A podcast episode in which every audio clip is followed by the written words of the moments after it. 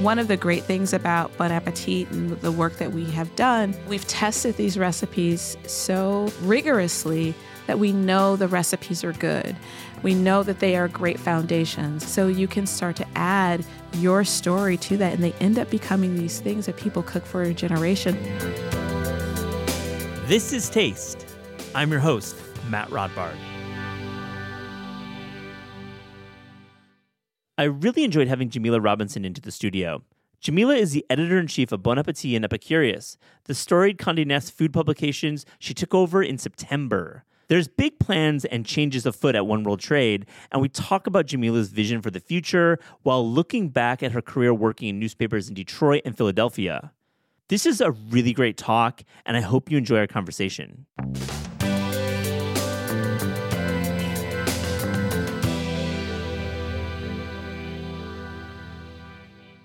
Jamila Robinson, welcome to This Is Taste. How are you? I'm well. I'm so happy to be here. Thank you for having me. Thank you for coming down. Busy schedule. You're the editor in chief of Bon Appetit and Epicurious and a lot to do. And I just am so ha- happy you're in the studio. Oh, I'm so happy to be here. It's a good chance for me to walk across to another part of the city, get out of the office a little bit, and um, and have some FaceTime with people. Yeah. It's been um, it's, so it's really great to see your face yeah, in person. Absolutely. And and you just moved to the city, and and are you just finding yourself walking in neighborhoods? I mean, I take myself back 20 years when I moved. That's all I did was walk around. Yeah, I'm a walker. Yeah. I have always been a walker, and it's like usually walk about three miles a day.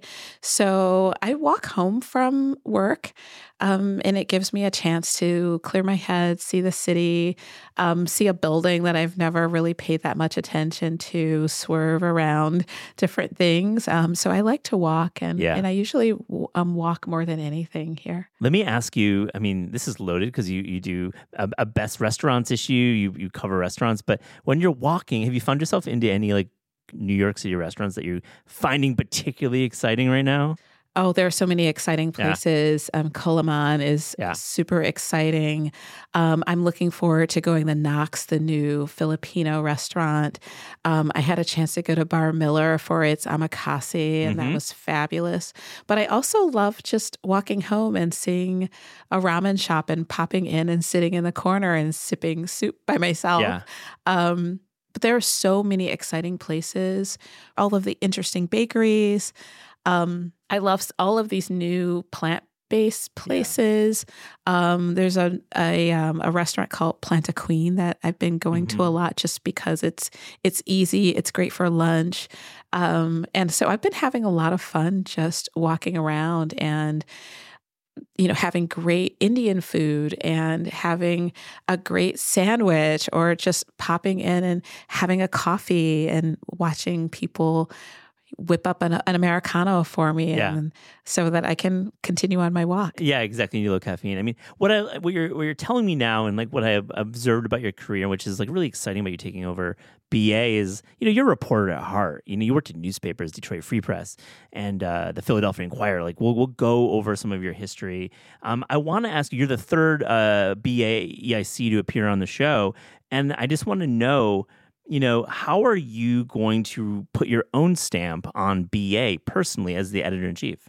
Oh, that's a great question. Um, I think my predecessors have really stood me in great stead um, to have a brand with a storied history, with great interviews, exciting recipes, and all of those things.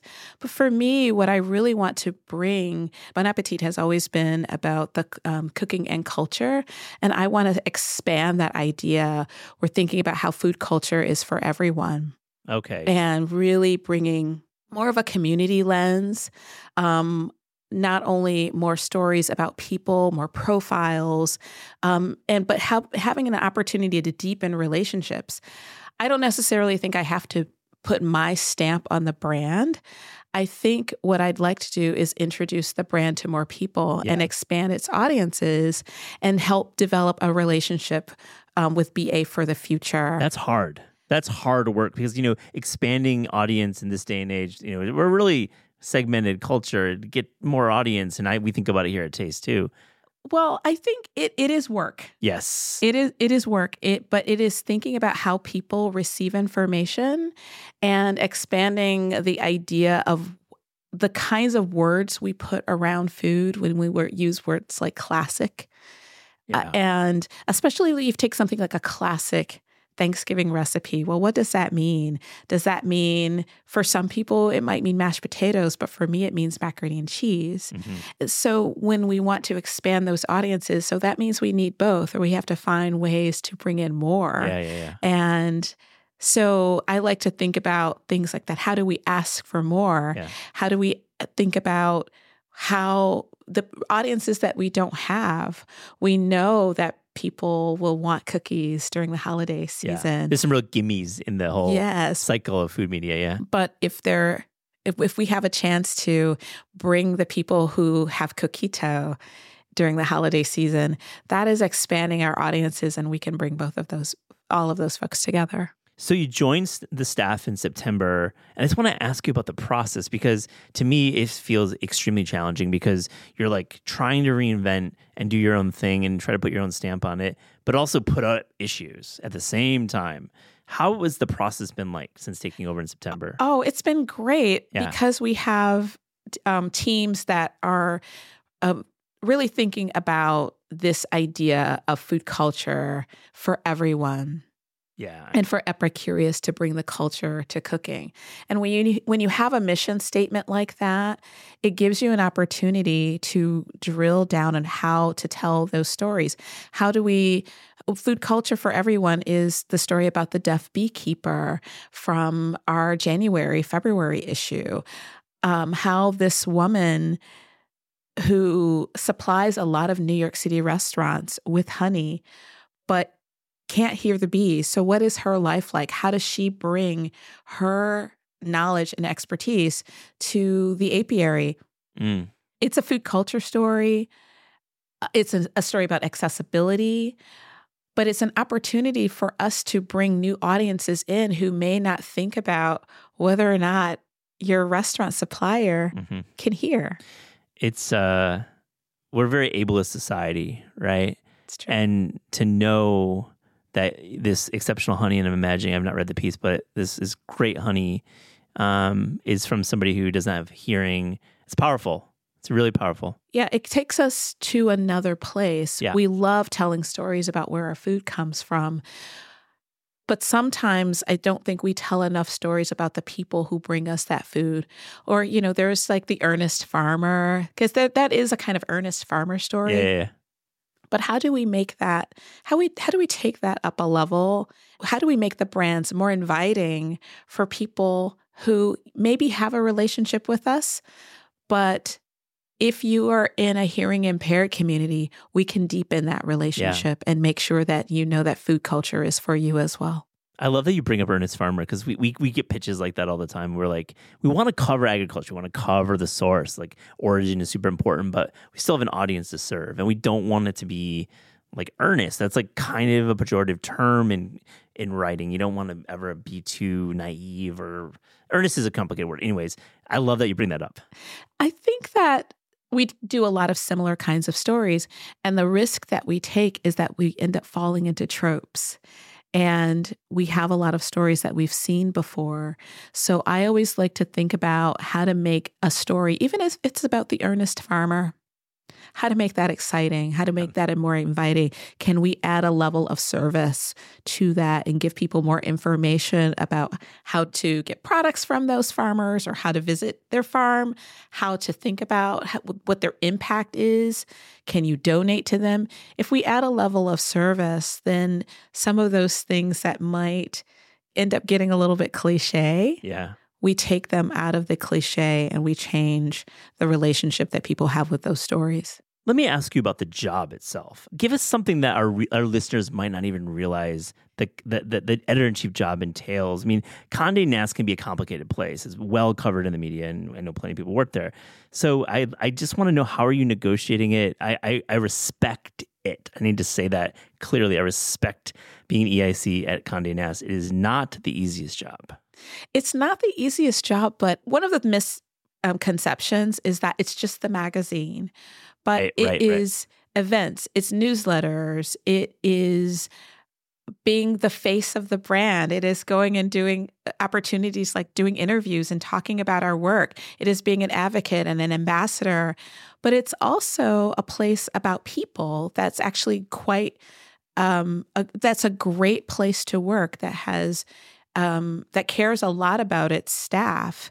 I'm thrilled to, to, be working there. I have a lot of fun going into work every day. And I was one of the people who thought that I would never want to go back into an office after working from home for three years.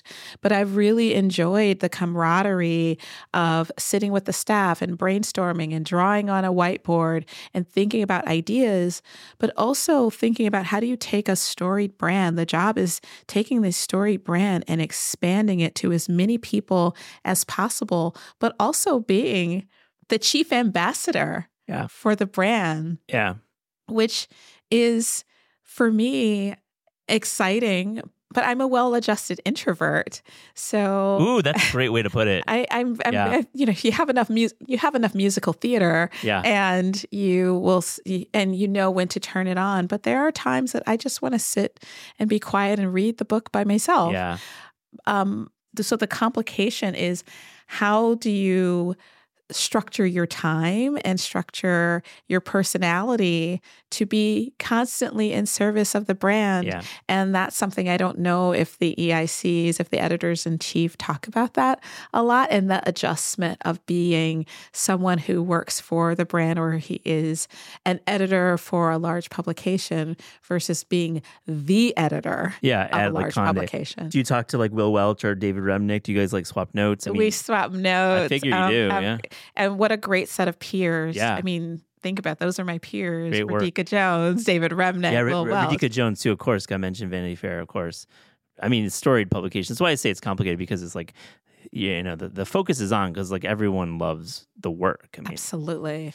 And it, but it is, it is great work and it's exciting work. Yeah. And so I think about it I come in every day with a certain level of gratitude and I think about what I get to do. I get to craft stories about food and culture and ideas and it's the only thing I've ever yeah. wanted to do. So so it so even you're tickled pink. I'm tickled. Yeah, I'm yeah. I'm I'm very much tickled. Um, speaking of complicated, I can't let it pass today.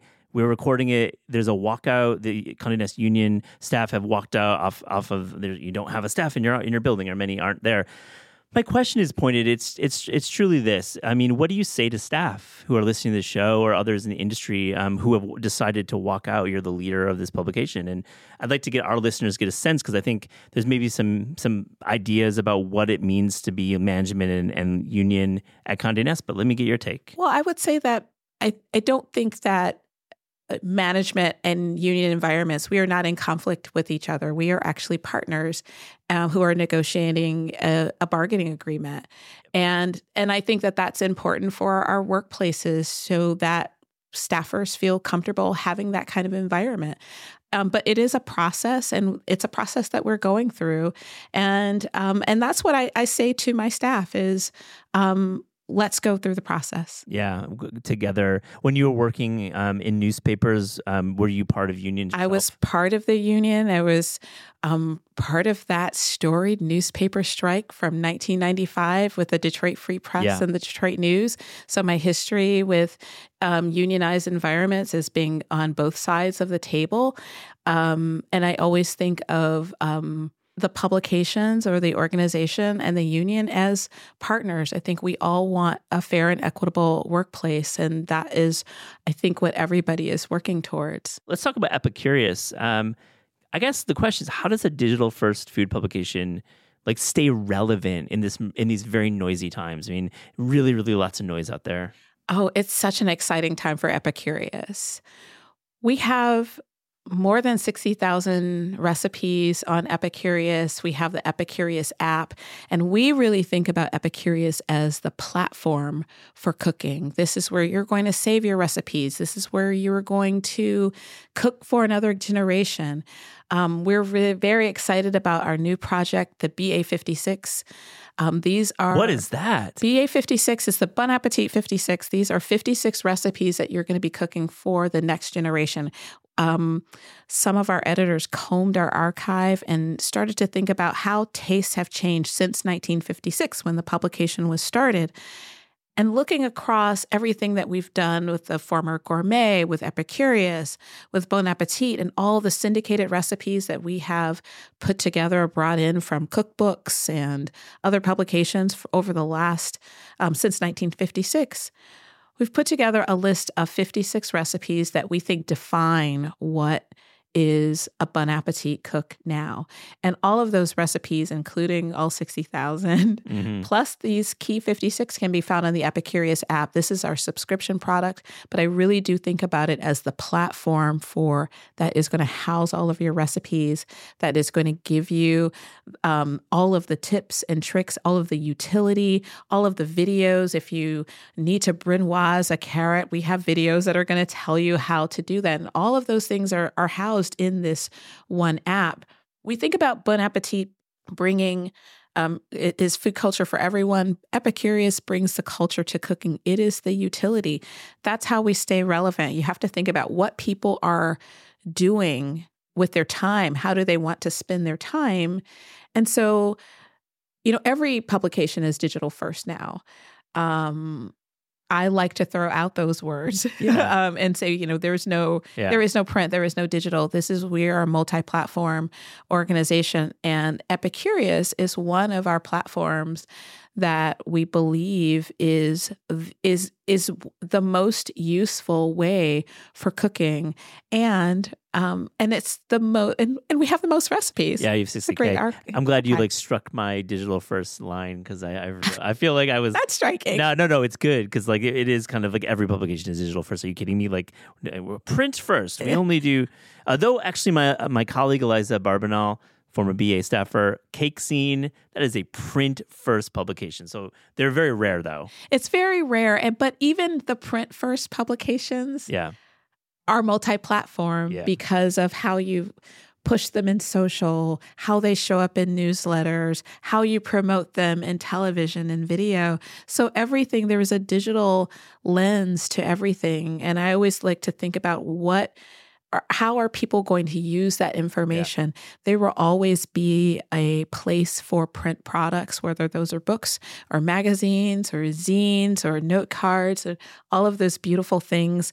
I love paper and I love texture and I love those kinds of things that we get to print out. Yeah. And um, but I also think about if you're going to print it out, it needs to be very, very special. So I like to think about how can we print the best magazine. Into that, into that ethic. If we're gonna put the time in and have it printed in Northern Canada, make sure it's good. It's got to be great. Um, uh, so Detroit, mid '90s. what? So, what is your job at the Free Press? Are you are you uh, you going to governmental meetings? Are you doing food? Are you doing sports? Like, let's go over some of your early career there. So, my early career started at the Free Press when I was in high school. Amazing.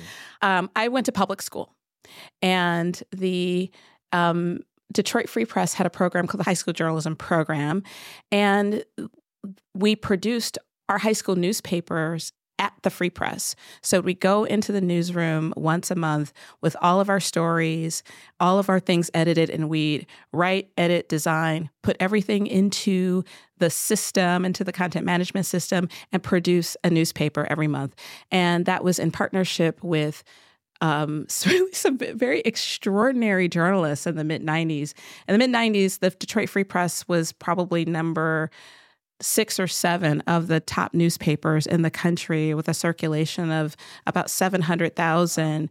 And so, so, a lot of big names that you know now Robin Givhan, Charles Blow, um, these are people that helped us produce our newspaper. Yeah and Wayne Frank Bruni. And so my job my so my first job, one of my first jobs was as a high school apprentice. And I spent the summer of my high school senior year working at the Free Press writing about music. Oh wow. Um, because I wanted to be a classical music critic. And um Dr. Louise Ritchie, who ran the program, said, Oh, that's interesting. You have this love of classical music. I was a very good violinist at, at one time. And she says, We're going to put you in pop music and we're going to team you up with Gary Graff, who was the pop music critic at the time. So my job became writing reviews about music. Wow. And going to concerts. And going to concerts. I went to one of the first concerts of Boyz II Men and wrote one of the first reviews of Motown Philly Wait. when I, when I was a high school student. Wait, you heard the song before it was in the radio? I got a, a I had a box of CDs and a lot of people didn't have CD players at the time. I happen to have a CD player because I'm from a family of early adopters. And I'm playing the CD and I thought, oh, yeah, that's going to be a hit. Oh, yeah. and was very excited about it and got to write about Boyz II Men. I mean, the Michael Bivins rap in it alone. It's the bridge. That's like Motown Philly back again. It's such a great song. I remember being at nature camp. I think I was like seven or eight, and some kid came up with the single. I had the single, and man, that song is it's still and it, it still sounds fresh. you put on a party, people like are not hating it. It's good. But when I was, but I was, I interned at the Detroit Free Press one summer. I was the intern of the year. Oh yeah, right on. And overachiever. I, mean, I was an overachiever. Jamila, there's a theme here. Come on, let's get real. And then my, and right after I graduated college, I um, came on as a features designer and copy editor and um, I was producing feature sections um, writing headlines, editing copy, and also designing pages because I had a real interest in art and graphics and design. And that became, that was my job. And one of the sections that I got to work on was the food section. Were you doing Quark at the time? We were using Quark. Quark Express, baby. We were Quark Express. You know That's it. Right. That's where I learned to lay out. layout and design. And pasting up, and right? pasting up yep. with a little blue pen. Wax machines. Wax machines. I, yeah. And how many clothes did I ruin with the wax machine? Oh, me too. I, I did that in my college paper. I mean, the wax machines are the bane of your existence. But we were also in a union environment, so we were not allowed to touch the type. So ah. you had to just write with a blue line, yep. and the um, printers would come and cut the type apart. And um, but again, it was a lot of change in technology at the time, and we were learning. We had all of these things called Apple computers. Yeah.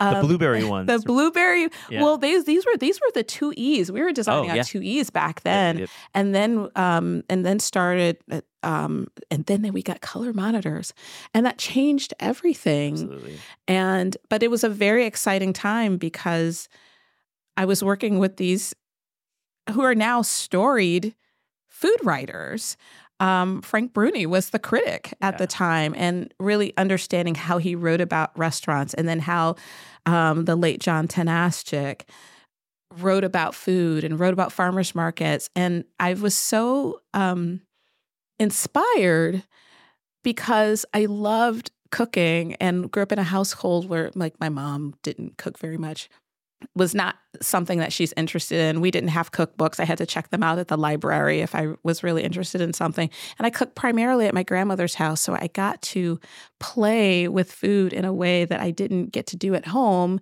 unless I was with my grandmother.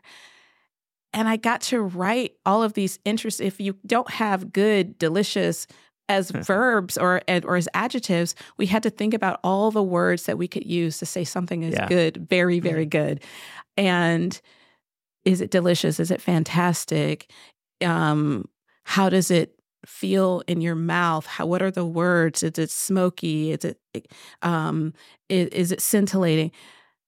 And that changed how I wrote headlines and how I used language because I could not rely on the cliches of this is good, it's, this is very, very your, good. Your way you put it is like being a food writer early in your career is probably the best training. It's great for all sorts training. of writing because it, it is a narrow uh, narrow lens that we have to like look at things through. It's we don't we can't talk about. Uh, it has to be more about objective like reporting about what's on the plate versus like theoretical like what music you're hearing in your in your in your mind. Absolutely.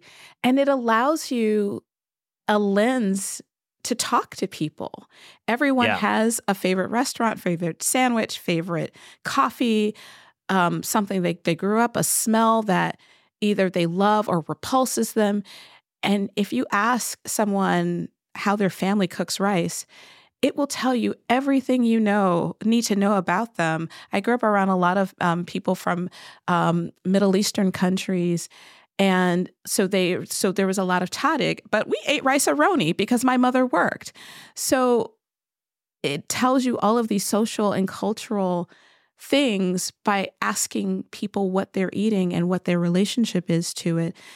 And having yeah. that training early in, in my career told taught me a lot about how you can use food to broaden so many parts of journalism and how you know even if depending no matter what's happening outside whether there um, is political unrest or conflict people still have to eat they still have to clothe themselves they still want to entertain themselves in some way and by being able to do that through food you can open up all of yeah. these conversations about other things. That's why we love the, love covering it so much. You, you said it so well. I, I, can't let it pass. We'll, we'll move on from the Detroit, but Lyndsay Green. Like let's shout out Lyndsay Green's been on the Lyndsay show. Lyndsay Green, yeah, absolutely amazing critic of the of the of the Detroit Free Press.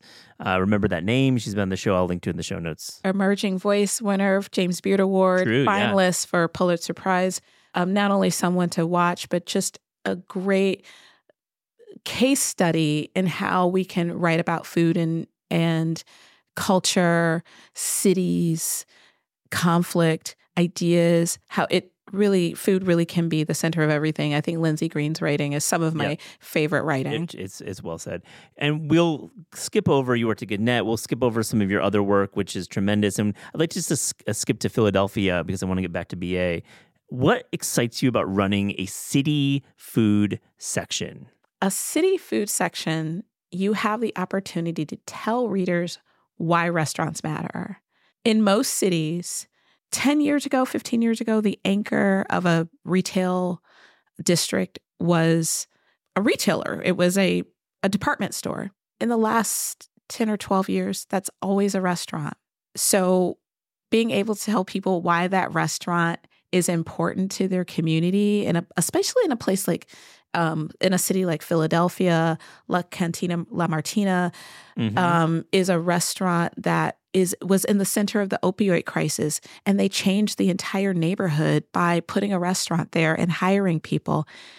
Where the food comes from, how it's distributed, how people are hired, and labor all happens in a restaurant in a community in a city, and it can change from year to year and day to day. We saw that a lot in the pandemic, but also giving people the opportunity to show how to spend their time it gives them some tours and lens in their own city. I'm in New York and I'm seeing all of going to all of the different neighborhoods. But when I came here as a tourist or, you know, coming here for work, I'm in my hotel. I'm going to the restaurant I'm supposed to go eat at that weekend, but I'm not exploring and having those relationships and walking down the street and that's exciting to tell people, especially in a city, to be able to do that. It's not only the restaurant, but it's it's the restaurant and the museum. It's the restaurant and the sporting venue. It's the it's the cafe and the barber shop. It's all of these things that make a city They're burn. unified by food. There's always a restaurant in that equation. I love city guides. I, I, really get excited when I read a really good one um, and that has a review, um, has a recipe, has some great service, has a tour, has a personality profile, has some news.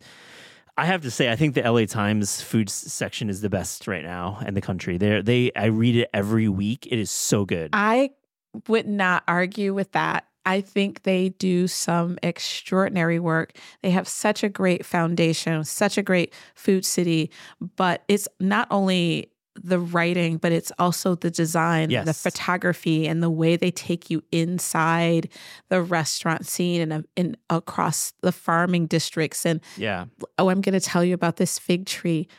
The storytelling is just so remarkable. So I would not I wouldn't. I wouldn't argue. I hope we can get through this patch of uh, you know layoffs and all the crazy craziness happening at LA Times, and um, I wish them all the best. Those guys over there. And I wanted to ask you a little bit about the city section, which you're really astute to and, and have a long history, because there is a special um, chemistry with um, your your readership in your city. It's like where to go, what to do for this like community. It could be Cleveland, it could be you know Toronto How do you bring that energy to BA? Because I feel you want to give your readers recs where to eat, what to do. I'm really excited about doing so much more of that. We have a feature called Best in Town, and and it is taking a local a local expert taking you through their city. So we're going to take you to Chicago and see some of the best hot dogs and understand the the essence of a Chicago hot dog, the DNA of a Chicago hot dog, that poppy seed bun, you've got to have some pickles, you've got to have tomatoes, you've got to have that little salad. That is essentially Chicago and being able to tell you through a hot dog a story about Chicago. So, we're going to be doing so much more of taking people into cities with experts and telling them all of the quirky places they can eat. We're going to Portland, and those are features you're going to start to see every single month. I think it's really important to have relationships with cities and that a magazine like Bon Appetit really should be on the pulse of cities, not only in the U.S. but across the um, a- across the globe. Being able to tell you about all of the special restaurants in Lima, Peru. I'm taking you on a new insider's guide to Paris, where we go on a jollof rice trail you know, we would have gone to all you know, the cafes and bistros, but Paris is so different than it was 20 years ago. And we want to go in the lens of Lin, uh, of Lin, Lindsey Tramuta, the new Parisienne. So what is, how does that look like in food? So we're, I want to take inspiration from other kinds of city guys, whether that is through travel or through art, and then bring, being able to bring that, all the fascinating restaurant and culinary experiences, whether, you know, through dining and travel, through cafes and bakeries, but also like this little cafe in Portland that's also a record store that gives you just a well rounded experience. Let's move on to home cooking. Uh, which is another big part of, of BA, the BA universe. I read in your editor's letter, got a nice kitchen. So let me ask you about what do you enjoy about home cooking, just straight up, Jamila? I get lost in the kitchen. I say in my editor's letter that it is where I find energy and creativity. If I need to think really hard about something, I dive into making a pound cake or I roll out some pastry. I take my aggression out on a salad spinner. I love cooking at home. It is when you eat at restaurants a lot, I find so much energy of being able to cook for myself and put something really beautiful together and sit down. I think cooking is an act of love. And even if you're cooking for yourself, that is like you are feeding, you're refilling your cup literally. Yeah. And literally. So, and I, but I also love having company. I love having people over. When I invite people over, I, I cook. Um, I love making pies and stews and pastry and I make pasta from scratch and and I love being able to put together a four or five course meal for my friends with a spectacular dessert and a show. What's the dessert? Let's go there. What, what's what's your what's your one that you're gonna like have most times? It depends. Um, I make pies. Oh, cool. I I'm really into pies because I think you know cakes are. I I have a a philosophy that cakes are for celebrations, but pies are for sharing. Buy it. And Buy it. So you're a pie over cake. And every everything can be a, anything can be a pie. Not everything can be a cake, but yeah. almost anything can be a pie, pot pie, pizza pie, quiche. Um, but for dessert, I'll probably make some kind of pie. I also make ice cream from scratch. Usually, there's ice cream. Do you have um, a? Are you doing like Pacojet? Not to quote the menu, uh, or are you doing like KitchenAid attachment? Um, I use a Breville um, yeah. Smart Scoop, and it's a good one. I just go. I might, and, and usually one. I make three or four at a time. Nice. I'll make the custard, and then I'll break the custard, and I'll usually have a sorbet, and yeah. I usually like to have at least one plant based one for my friends who can't have dairy. You uh, consider uh, it into that. Yeah, well, you know, I have um I have some food allergies. I'm allergic to peanuts. I'm that person yeah. on the airplane that they make the announcement about. Oh yeah, yeah. I'm I have a life-threatening allergy to peanuts. Yeah. I'm allergic to some tree nuts, so I'm very sensitive about other people's dietary restrictions um, because I don't always remember to disclose that I'm allergic to peanuts, and then I walk into a room and I can't breathe. Oh, it it just really just fill you up with that. Oh yeah. wow, wow. So I so I like to think about how can I be inviting. It's like, that's an invitation um, to know what people's dietary restrictions are and making some adjustments and um, and thinking about like my little goddaughter can't have dairy. Yep. Um, so okay, I'm always going to have something that's non dairy. I want to have something that is gluten free. I want to have something that is um, that people can just sink into very comforting and then being able to let people put things together. Um, so usually um, every year for the holidays i throw a pie party mm. and um, and i make eight or 12 different kinds of pies sweet and savory. Um, you fill up on on pies. Yeah sounds like a, a quite the the the prep. It's a lot of pies. It's a lot of pies I like, it's, yeah. it's fun. It's fun. All right so let me ask you about about the grocery store, CPG land products. You know, I'm personally really interested in this world, and I think it's a bit of a boom happening in the covering of of new products. I wonder, do you have any favorite new products or founders that you come across in your in reporting? I mean, some of the products that I'm I'm interested in are are spices like the Diaspora Company. Um, there are you know all of the spices that you would get from like a burlap and barrel that really are well sourced. Um, i actually don't use a lot of um, packaged foods at home. I i go i'm a i'm a market person. I go to the farmers market. I walk i grab i'm a person who goes to the grocery store every day. Mm-hmm. i go see what's there and i chop up what i decide whatever i'm going to eat and I will make the meal from scratch from there. I do, I have found some very interesting, like peppers. I love to go to farmers markets and buy what they have locally sourced and things that they've jarred. So it really depends on what's happening at the market. Those are the things that I'll buy, especially honeys. Um, things that are fermented. I'm very I am very interested in fermented beverages and and and finding like all of these like interesting bubbly things um, the spritzes and things of that nature. Um, but for cooking i'm usually i'm i'm usually like you know go chop up your own garlic kind of all right person. right on. Do you follow founders journeys? Do you follow like a, a founder story? Are you interested in that world? Not really. Not really. I mean i am. I mean I, I i mean i am from a how can I say from a um, I'm interested in in those things from a from a um, from a business standpoint. Um, but in my own cooking, I'm I'm more of the farmers market person. Last question: Do we have too many recipes? Can there ever be too many recipes? You that's the follow up question. um, recipes are a kind of story, a form of storytelling, and I think to consider that there are too many recipes would be as if to say there are too many stories. They're guideposts.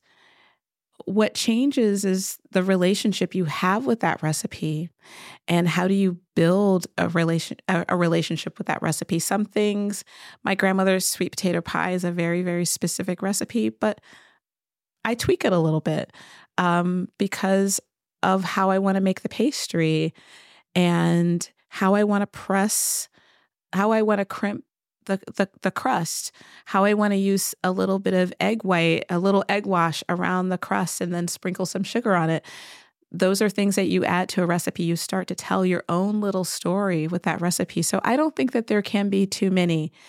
Um, I do think that one of the great things about Bon Appetit and the work that we have done, we've tested these recipes so um, rigorously that we know the recipes are good. We know that they are great foundations. We know that they are great starting points. So you can start to add your story to that. And they end up becoming these things that people cook for a generation. So much so that if you remember that Jimmy Fallon meme, he's talking about his mother cooking, you know, her her her cheesecake and come to find out, it was a oh, this, this cheesecake is amazing, and, the, and everybody talks about it and loves it. Turns out it was a Bon Appetit recipe, but it became her recipe.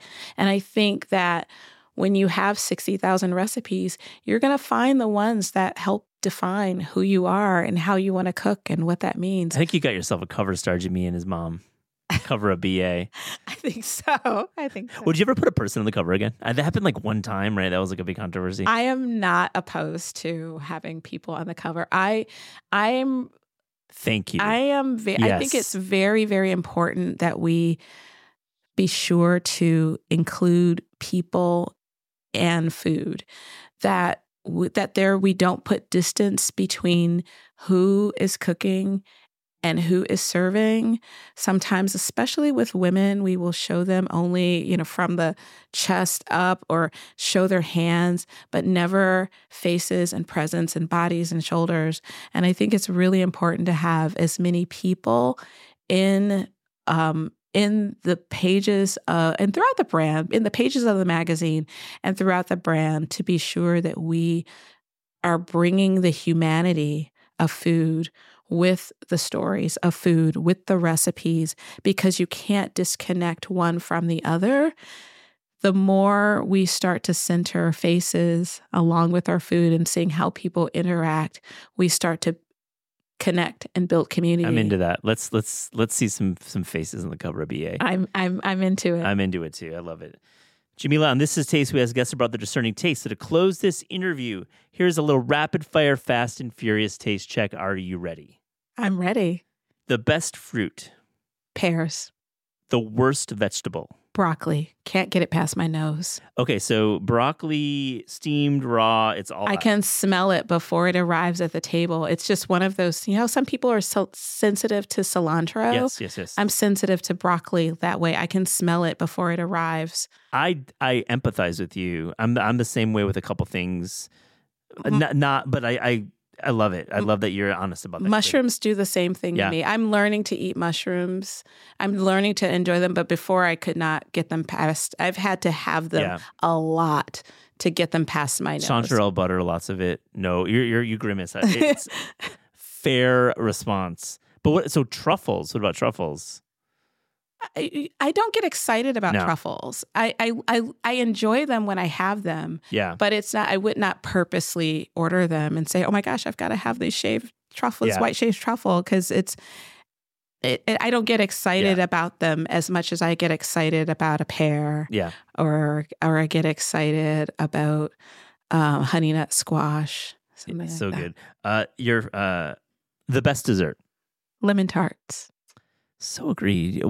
Is there a, a, way to articulate what you like about a lemon tart? What what what, what needs to be in a lemon it's tart? It's the spark of the zest.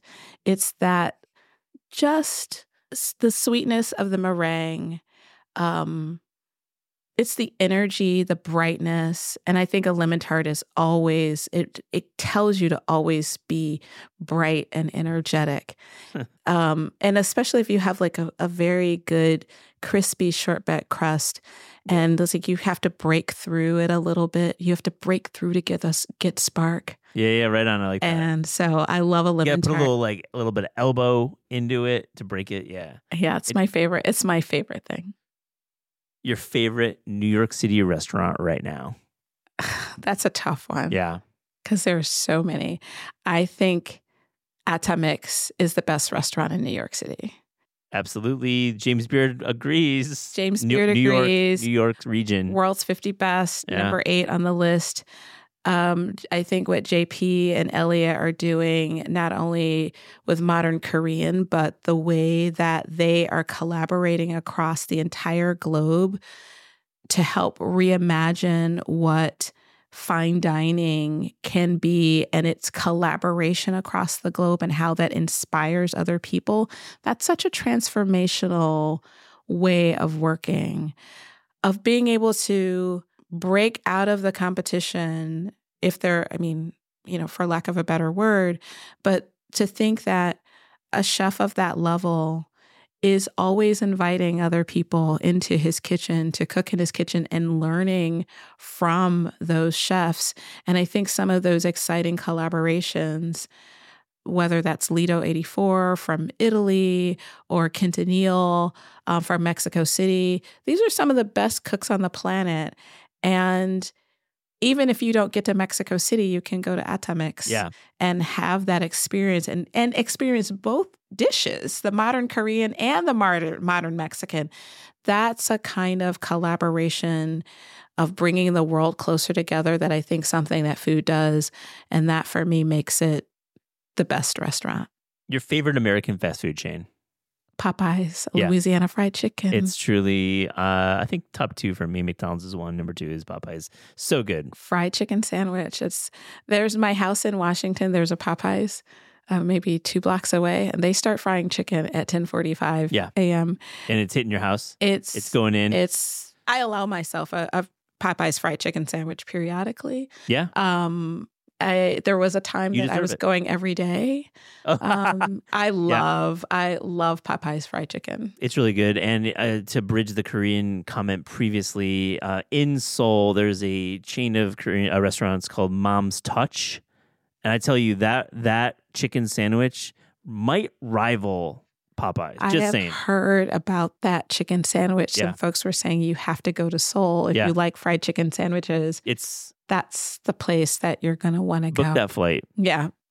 Working on it. You're working on it. It's going to be great. So I think I think uh, Popeyes. I, I love it. Last question about Popeyes: the biscuits.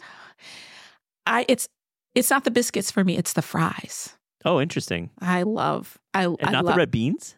Not the red beans. Not okay. the size too much. Fair. It's always the fries.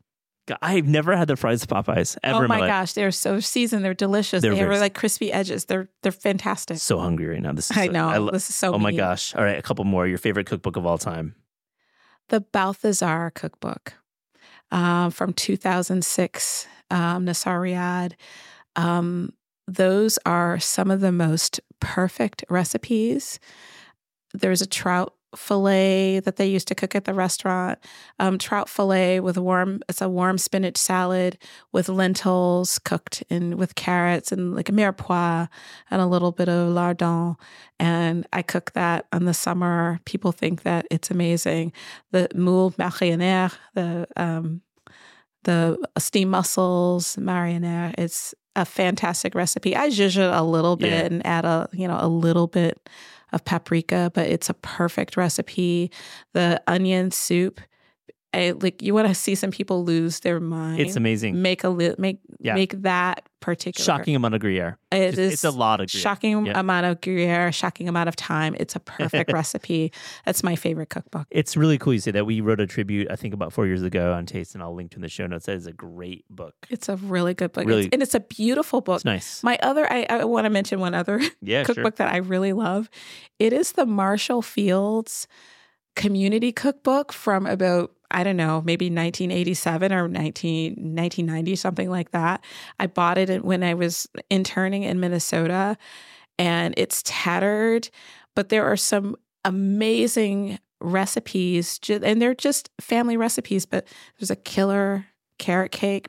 I make a very, very, I don't think anybody can make carrot cake except for me. I love that. I love that. Statement. I make a very, very good carrot cake, and it's ba- and the recipe I use is based on one in that community. By the way, you cookbook. just said a boot. By the way, you said a boot when you were Did referencing that because you were, then you said Minnesota. I'm like, oh, oh yeah, it's two. yeah, and sort of the Canadian. You know, when you're from Detroit, you grow up listening oh, yeah. to you grow up watching Canadian television, and you start to pick up. Oh yeah, those vocal quir- yeah. quirks. That is one of that is one of yeah. my quirks. I, I, no, I say great. that sometimes. It, it just takes me back home. Yeah, yeah, I love it. All right, uh, a few more. Um, your favorite city outside America to visit for food? Oh, Paris. Yeah, hands down. Obs. No greater city in the world. Paris is the only one. Have you read Ruth Reichl's new um, new novel? I haven't read it yeah, yet. I haven't read it on my list. I, it's yeah. on my list of things to read. But Paris is so special. Yeah. I mean, I'm it's the place that I think a lot of I, I think I can speak for some black women when I say this, but for for me, it's a place where I really understood what freedom is by going to Paris. That lineage of Josephine Baker and all the women who went to Paris, I feel that acutely when I'm there. Um, not it's not only just a great city and it's beautiful, but it is a place where you start to understand. I will I'll, I'll speak for Jamila here Paris is a place where I really started to understand my Americanness um, by going to Paris. But there's no no more beautiful city, no more, no better place to eat. That's a great sentiment. I really, I really respect that and love that statement. A cuisine you would like to learn more about? I love learning about indigenous cuisines and those indigenous foodways and how they impact the future. When I think about the ways that if we understood Asian and South American and African foodways the way we understand the Mediterranean diet, that will give us ways, a pathways to take a look at climate, reduce our meat consumption, um, yep. understand how to use the earth. Um, when we think about um, regenerative crops, elevation, all of these things, a lot of techniques that were um, helmed by women. So I'm very interested in indigenous foodways and the ways that we can bring so much of that back if we pay attention to the ways that people ate thousands of years ago. Last one, your favorite sandwich? Ice cream sandwich. First time that's been up. We've asked that question to maybe 65, 70 people who never said the ice cream. You are Love that ice cream sandwich. I, I make I, I make a mean ice cream sandwich. Sometimes I throw parties and I just make ice cream sandwich. My ice cream social is an ice cream sandwich. I love this. Jamila Robinson, thank you so much for joining This Is Taste. Thank you.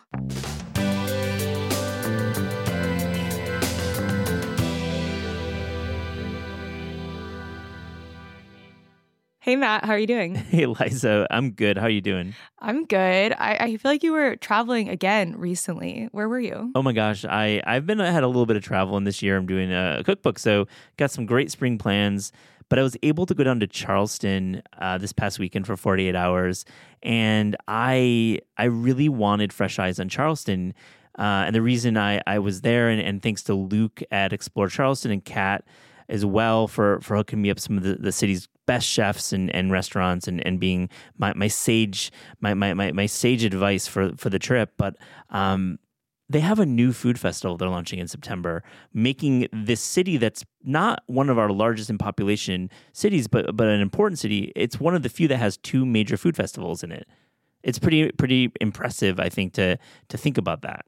Yeah, I like that. I've never been to Charleston, but I've heard great things about the food down there too. Well, let's go on a little bit of a tour, but let's set some context. I think it was important to do this because Charleston, um, again, it has a festival, the Charleston Wine and Food in March, and the Food and Wine Classic in Charleston in September. So they're kind of spaced out. The March one is coming up, but you know, I I got to know Charleston initially um, in around 2015.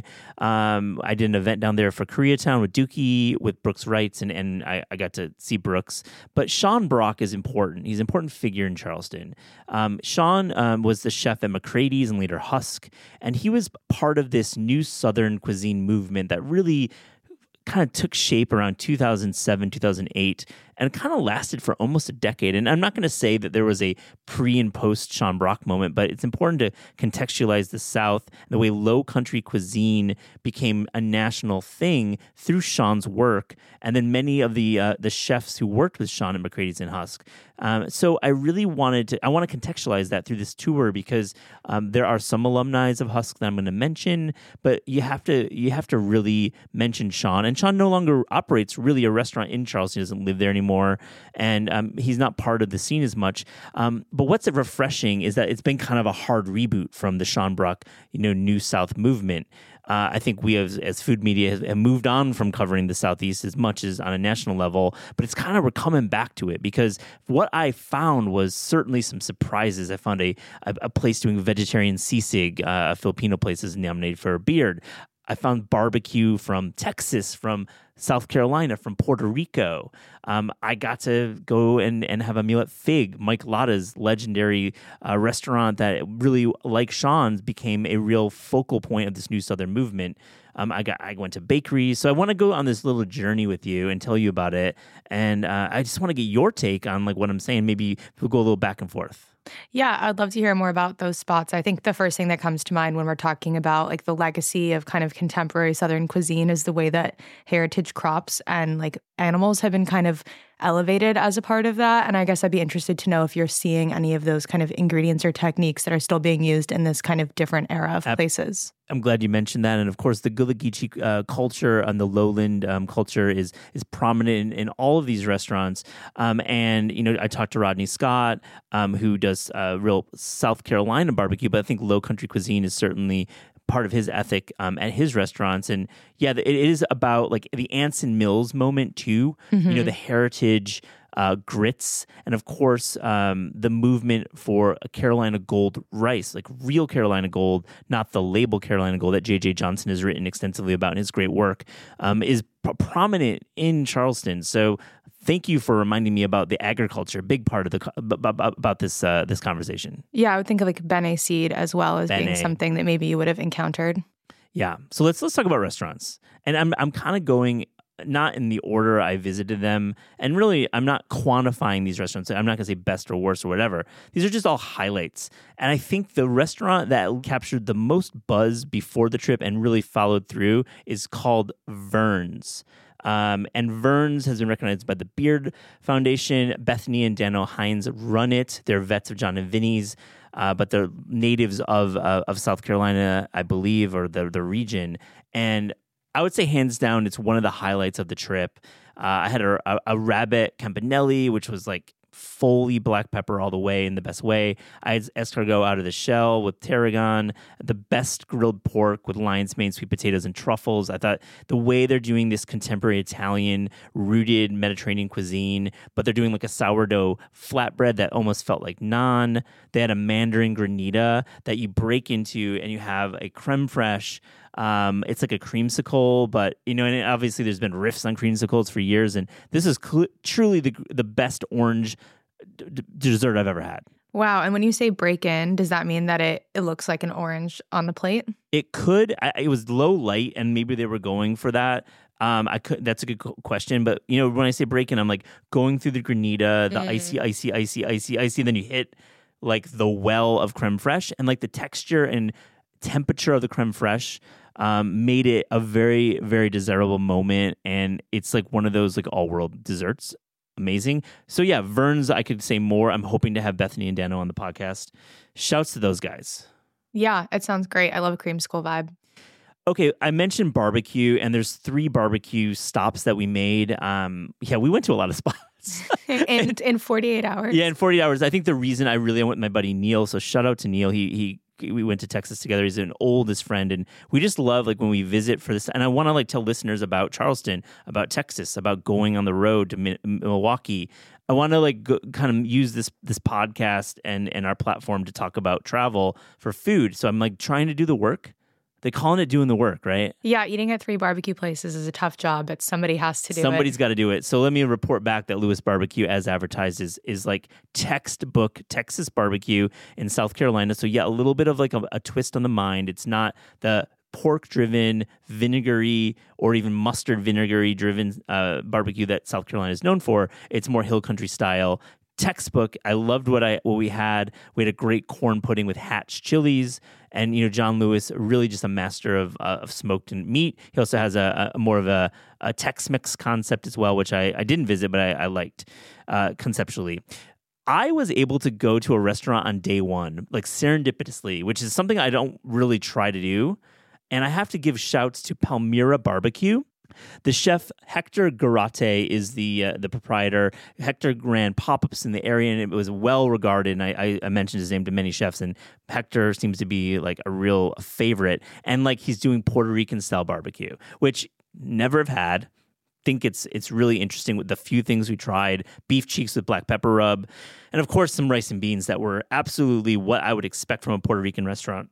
Really nice to have that with smoked meat a name to watch. And the final barbecue stop, and it was less of a of the food side, um, more of like a catch up. And I, I just I have to stress how amazing of a human being Rodney Scott is. You've probably heard about Rodney Scott, right?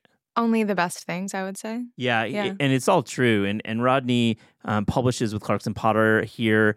Uh, he's working on his second book, and we'll have him in the studio and have a d- detailed conversation. But I got to spend two hours with Rodney on a Saturday, sitting outside eating this incredible pork, uh, barbecue pulled pork, but also his chicken wings. Like shouts to those. But just like catching up with Rodney about everything in the town, meeting some of his staff. The guy is just such a fun and smart and just like cool dude in the world of food. I just love Rodney Scott. Just a nice, nice human being.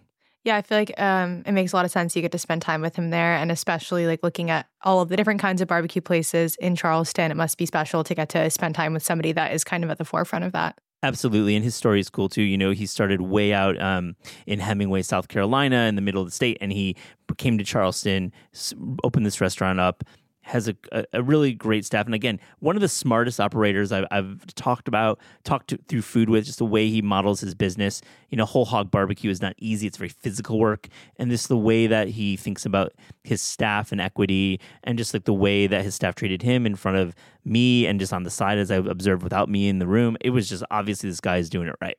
Oh, I love to hear that, yeah. and I want to hear about the bakeries that you went to. Yeah, thanks for uh, for getting us there because Welton's Tiny Bake Shop really tiny. First off, it's a tiny counter, um, uh, but the case was packed, and I have to say, getting a savory Danish at like nine in the morning with soppressata and hot honey is kind of what I want, and I loved this dish. It was so good. I love his savory Danish. I don't think I've ever had one with soppressata. It sounds like an elevated pizza bite in the best way. Hundred percent. It was exactly kind of uh, channeling that Paulie Gee's hot honey slice. They did a kouign-amann, which is textbook, colace, and they also do pizzas in the alley on weekends. Tiny little spot but Welton's is definitely a favorite amongst many of the chefs and, and, food community. And I'm so happy to stop by. We also did the thing where you get up at like 7 a.m. and just leave leave the hotel and uh, and and just get on your way. And it's like the best way to do food travel. Is you so you started the day at the bakery? Yeah, we did, but we got there really early and we didn't have to wait in line. That's pretty cool. I can't say that I'm normally the kind of person who can get out of bed that early, but I'm glad that you were and that you can report back to us about that. Liza, it's called doing the work. I know someone's got to do it. We got to run in in the morning too. Oh, and speaking of hotels, I want to shout out the Spectator Hotel. Uh, great location. I, I, really for the amenities that they they gave us and they they provided breakfast. And I just think if I'm gonna, there's a lot of choices in hotels, but Spectator was was really really great. Um, what else do you want to talk about? What do you want to know about Charleston? Just ask me a question. Well, is the weather as nice as I would imagine this time of year? It is actually a great point. Weather is an important factor with Charleston. My previous three times in Charleston was in the summer. And hot. it's hot. Yeah, it's very hot. And it's humid and it's not as desirable, though if you wear shorts and you hydrate, it's totally great place to visit. But yeah, in January, February, March, these early part of the year, best time to visit perfect time. Really, and I'm sure September is nice too. But I think I honestly think March is probably the best time to visit. It's not too cold. Um, I mean, it was like not cold at all. To them, it was cold, but whatever. I guess it's all relative, you know. Like for us East Coasters, I'm sure it's very nice. I know. All right, let's let's talk about Mike Lata. You know, I've gotten to know Mike, you know, briefly at food festivals over the years, and I think Mike Lata is a real institution in Charleston. Uh, and Fig is his is kind of uh, I would say his flagship, though the ordinary is well regarded as more, I would say more, he does more experimental cuisine there. Um, it's more of a cocktail lounge and bar forward place. But Fig, I'd never been to. Um, the motto's food is good, which is, you know, feels like very retro. It's like it was like food is good. It's very hippie, um, but this is hardly a hippie joint. It's a well conceived bistro doing this kind of cuisine that is classic in in the, in the highest form. We had pan sautéed grouper with caraflex, which was like bathed in brown butter and just felt like a very rich seafood dish, but using local grouper. I love the ricotta gnocchi, which you know again very classic cooking, great to take your fam in the summer. Which I missed is this tomato tart that's legendary. And you know, I'm going to leave it there. Mike's going to come on the show. It's somebody I've always wanted to talk to, and real institution in Charleston, Mike Lata. I can't wait to listen to that episode let's talk about 167 Raw. I'm just like going through all these places and let's use this as a little tour. But 167, Deuki and I, Deuki Hong, my co-author in Koreatown, we did an event down there. We went to their old location and it was uh, we had like the it's kind of modeled after a New England uh, seafood shack mm. in Charleston. So kind of funneling this like idea of like the the lobster roll, the shrimp roll, using low country products. Very unique place. And I think if you know, you know with 167 restaurants and 167 Raw to me, what I like about what they do, and this is my third time visiting, is sauces. Really tremendous way they, they do ceviches and, and raw fish and seafood with the saucing using fruits, using acid, and it's just a really consistently cool place. And of course, if you want oysters, this is where you go. And what's the vibe? Is it like pretty casual? Is it close to the water? It's in the central kind of downtown penins- the, the center of the peninsula of Charleston. Charleston's like a very small peninsula with outer, you know, neighborhoods that are not in the peninsula. So that's kind of the, the dynamic there. But I would call this like casual, but very soigné, very like chefy, mm-hmm. uh, but but but not the intimidating kind of seafood you might find at other places. Um, I have a few more stops um, that I want to call out. One is uh, Kultura, which is a James Beard semifinalist. I, I loved seeing what they're doing. Um, it's a Filipino restaurant um, that is kind of pushing the boundaries for Filipino cuisine for me. Um, I, I, actually went to Naks recently, and I, would say in the similar vein, it's like this super savory, um, very creative ways of, of rethinking classic Filipino cuisine. I had a vegetarian sisig with these seasoned carrots, kind of like playing off of like carrots can be pork jowl and pork face the way sisig is traditionally served and i loved it. It was super well seasoned. We also had pork meatballs at like 10 in the morning. Not gonna not gonna hate on that. With garlic rice um, so we only went for brunch and it, it just hit us with the aroma of filipino restaurant walk in it's got a cool counter space and outdoor seating so it's a small sample size for us but i, I feel Kultura is a name to remember in Charleston. I love to hear that. That sounds like definitely if I was going to have meatballs for breakfast, where I would go. yeah, I, it's your vibe. I, I, I thought like I've and, and you know I went to some places I'm not mentioning because I didn't love them. So there's like these, there's actually some unnamed places on here that we'll just leave leave to the imagination. um, and I, I you know when you see uh, you know, breakfast Filipino cuisine, you never know what you're going to get. It could be a range of quality. It's like any cuisine. It's like if you're seeing pancakes, you can go to a crappy ass pancake house that is flappy bullshit pancakes where you have like the best pancake experience. You know, like any restaurant, um, it's it's hard to know what you're going to get until you get there. And this promise of a Filipino brunch was was really really like resonated with us when we heard about it. And man, did they absolutely crush it with it. So good. Did you eat anywhere else in the city? I feel like you ate everywhere. Yeah, we went to the places that were unnamed. That unnamed. Um, no, I, actually, and I'm joking. If, if I did meet you and I didn't mention your place, maybe we'll we'll chit chat later. I might be forgetting a place, but there is actually one I want to mention. I'm going to close here, and I mentioned Brooks Reitz and Aaron Reitz in the beginning, but they are two of the coolest individuals. I've I've known them for years. We did an event with them at Leon's Oyster Shack and I, I'm going to have Brooks on the show at some point and talk about his great Substack and, and some of the big ideas he has in food. I, I just think he's got great taste. I got to meet Aaron finally. Little Jack's Tavern. It's just like they're doing a classic. Uh, I would call it like a little bit of a, I would say, Minetta Tavern in the South. Uh, dark uh, interior boxing motif, but definitely, definitely, definitely the best burger I've had in the South. It's it's really, really, really consistent. I've had it three times now, and it's just a tremendous restaurant and shouts to those guys for keeping this restaurant finely tuned. What kind of burger style is it? Is it a smash burger? It's um yes it's like a, a definitely a one temperature burger. Um i think the bu- the bun size is what i like the most and i'm gonna don't quote me but i'm gonna say it's in the brioche realm. In the brie- I, I think that's what it was. Um is it ample or it's no, smaller? It's it's like the perfect size huh. with like an overflowing plate of like perfectly fried fries um, it's like the kind of pub burger you want that isn't going to. It's like a PJ Clarke's classic. I hope it's like I think PJ is probably a little bit of a channel there. It's like an old New York pub burger. Um, but Brooks is going to tell me on this episode about some exciting plans he's got. We were we are building about that his future restaurant plans to be determined later. Okay, that's like the exhale moment. Like that was Charleston. Any any final questions? Any thoughts? Any any? Do you want to go to Charleston? I would love to go to Charleston. I want to know if you could have like one thing that you had in Charleston for lunch today. What would it be? I would say at Vern's it was definitely the the pork uh, loin that was had lion's mane. It's not really lunchy stuff, but man, I just can't stop thinking about that special. It was so good. No, it sounds really good. I'll think about that when I go to the Sweetgreen across the street for lunch today. Oh yeah, I'm hitting Sweetgreen too. Yeah. oh great, I'll not, catch you there. I'll catch you at Sweetgreen. definitely, definitely not not uh, not the cuisine I just had, but uh, I definitely feel like probably Sweetgreen will be in Charleston at some point. Oh, I'm sure. Well, you know, we're back to Midtown, but thanks for for letting me pretend we were somewhere else for a little bit. I appreciate you hearing me out. Thanks, Eliza.